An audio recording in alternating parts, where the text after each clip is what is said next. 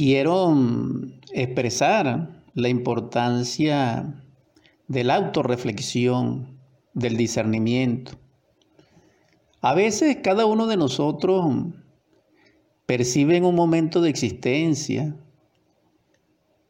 ese instante de reflexión, de discernimiento, que nosotros hemos llamado como el sentido común, pero no es como tal.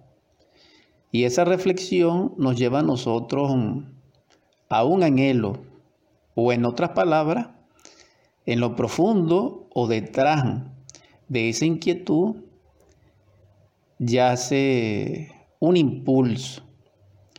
Ese impulso es de un poder tal que no puede transformar, porque él deviene de las partes superiores de nuestro ser, en su esencia salvadora y libertadora.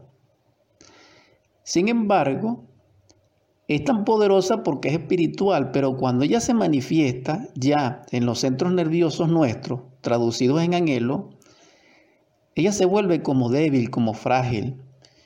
Y simple y llanamente con mirar al reloj y decir que estamos ocupados o que no tenemos tiempo, entonces ese impulso se agota porque no tiene el mismo poder expansivo y exaltador de donde emana, que es de las partes superiores del ser.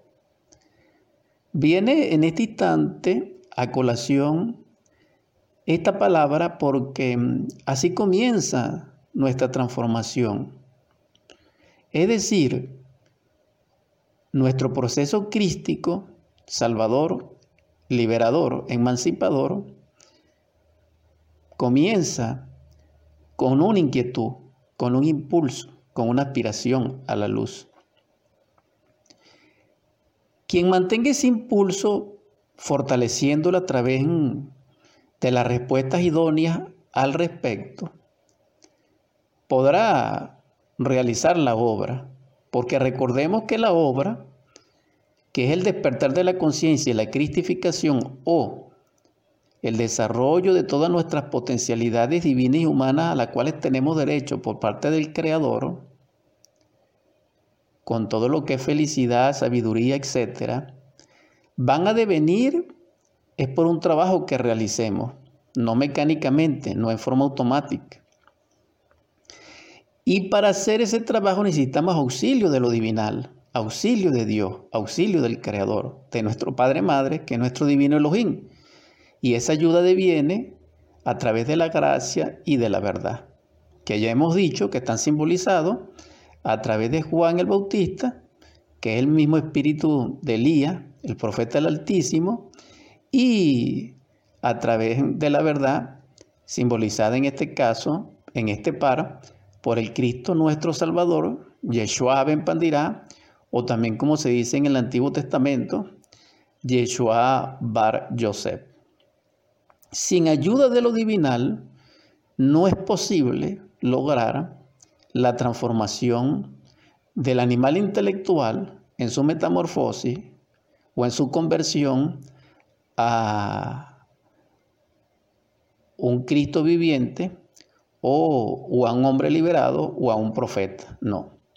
Sin embargo, estamos hablando en términos reales. Estamos hablando a la luz de la ciencia pura.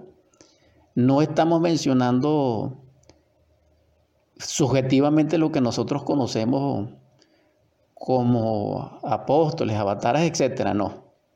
Estamos hablando en la dimensionalidad real de tal concepto o de tal definición.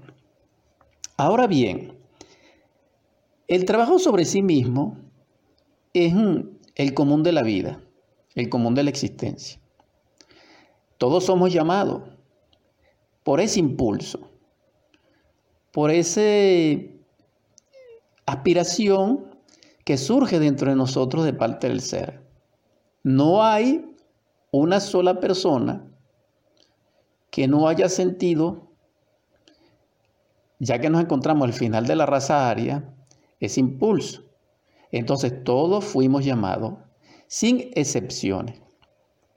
No importa la religión, no importa la creencia, no importa mm, el nivel educativo, no importa la raza, no importa el sexo, no importa el nivel social, no. Para todo, el Creador nos dio la misma oportunidad y comienza por un llamado. Todos nosotros ya hemos sido llamados. Quien escucha este programa ha sido llamado. Pero en este caso ha sido llamado con una connotación, dijéramos, seria, porque hasta ahora se le ha explicado los procesos reales de mm, el despertar de la conciencia, de la iluminación, de la cristificación y de lograr, mm, dijéramos, la encarnación de Dios dentro de nosotros, que es en sí el reino de Dios. ¿En qué consiste el reino de Dios? En que encarnemos a Dios dentro de nosotros, que está simbolizado en el Padre y está simbolizado en la Madre, es decir, a Dios Padre Madre, que es el divino Elohim dentro de nosotros, o el divino Yotge Bauge dentro de nosotros. Ese es el reino de Dios, es el reino de los cielos, es decir, la vida que desciende de las dimensiones superiores de la naturaleza en su perfección e infinitud hacia nosotros. Ese es el reino de Dios y debemos considerarlo. No importa que la raza aria se encuentre en el estado que esté. El reino de Dios desciende, es sobre aquel o sobre aquello que eliminaron de su interior la gran Babilonia y edificaron dentro de sí el templo del Dios viviente, Padre Madre, que es la divina Jerusalén celestial. El reino de los cielos viene cuando los mercaderes del templo hayan sido sacados, hayan sido, dijéramos, procesados, enjuiciados y eliminados. Mientras dentro de nosotros, que somos el templo del Dios vivo, como quiera que sea, esté lleno de mercaderes del templo, de simoníacos, de fariseos, de saduceos, de escribas, etc., nosotros no tenemos acceso a la luz, no tendremos acceso a la iluminación, no seremos partícipes de la felicidad, no seríamos realmente partícipes de la riqueza, de la salud, esa salud que se conoce como el regalo de Cupido y que es el poder inmortal que provee y que dota o aporta el Espíritu Santo a través de su fuerza, que es la fuerza fuerte de toda fuerza y de que hace a través del Cristo que todo sea permanente que sea inmortal. Entonces hemos llegado a las alturas de la gran iniciación, de la iniciación crística, de la iniciación venusta, que ya hace poco la celebramos y por cierto, también la Epifanía, que fue mm, hace aproximadamente dos días. En todo caso, este compartir tiene que ver con que aprovechemos al máximo la oportunidad del llamado que se nos hizo. Todos nosotros somos llamados a la luz y todos los que habitamos este planeta Tierra actualmente han sido llamados. Por eso estamos en el final del final. Como no hay discriminación, como no hay escogencia, dijéramos, por, por querencia, o lo que quiero decir, que como no hay, en este caso, esa separatividad de elección o ambigüedades selectivas, no, sino que Dios nos dio a todos la misma oportunidad por igual. Y en esa igualdad todos podemos realizar el trabajo. El trabajo Él lo sintetizó.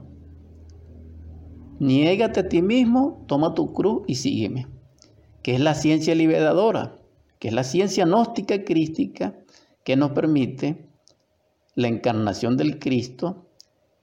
Claro, previamente muchos trabajos relacionados en la primera montaña, que se relacionan con los siete misterios de Melchizedek autorrealizados dentro de nosotros, primeramente, antes de la crucifixión. Eso sería la primera montaña, porque la segunda montaña sería la crucifixión y la tercera montaña sería la ascensión. Ahora bien, este llamado, como es para todo, es simple. Y en esa simpleza es que seamos en el ser, que amemos, que seamos libres. Ese es el mensaje.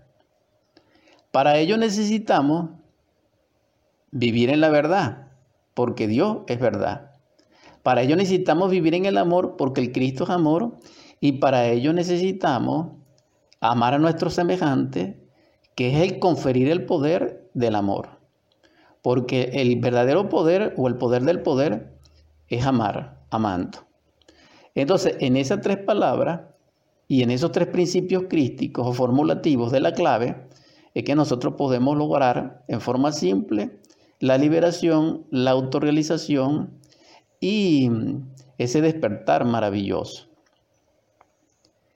Pero hago énfasis, si no comprendemos la verdad, en este caso, como expresión de Dios en su primera manifestación, entonces vamos a aceptar al engaño, al autoengaño, a la ilusión, al maya, o dijéramos a lo que es subversivo,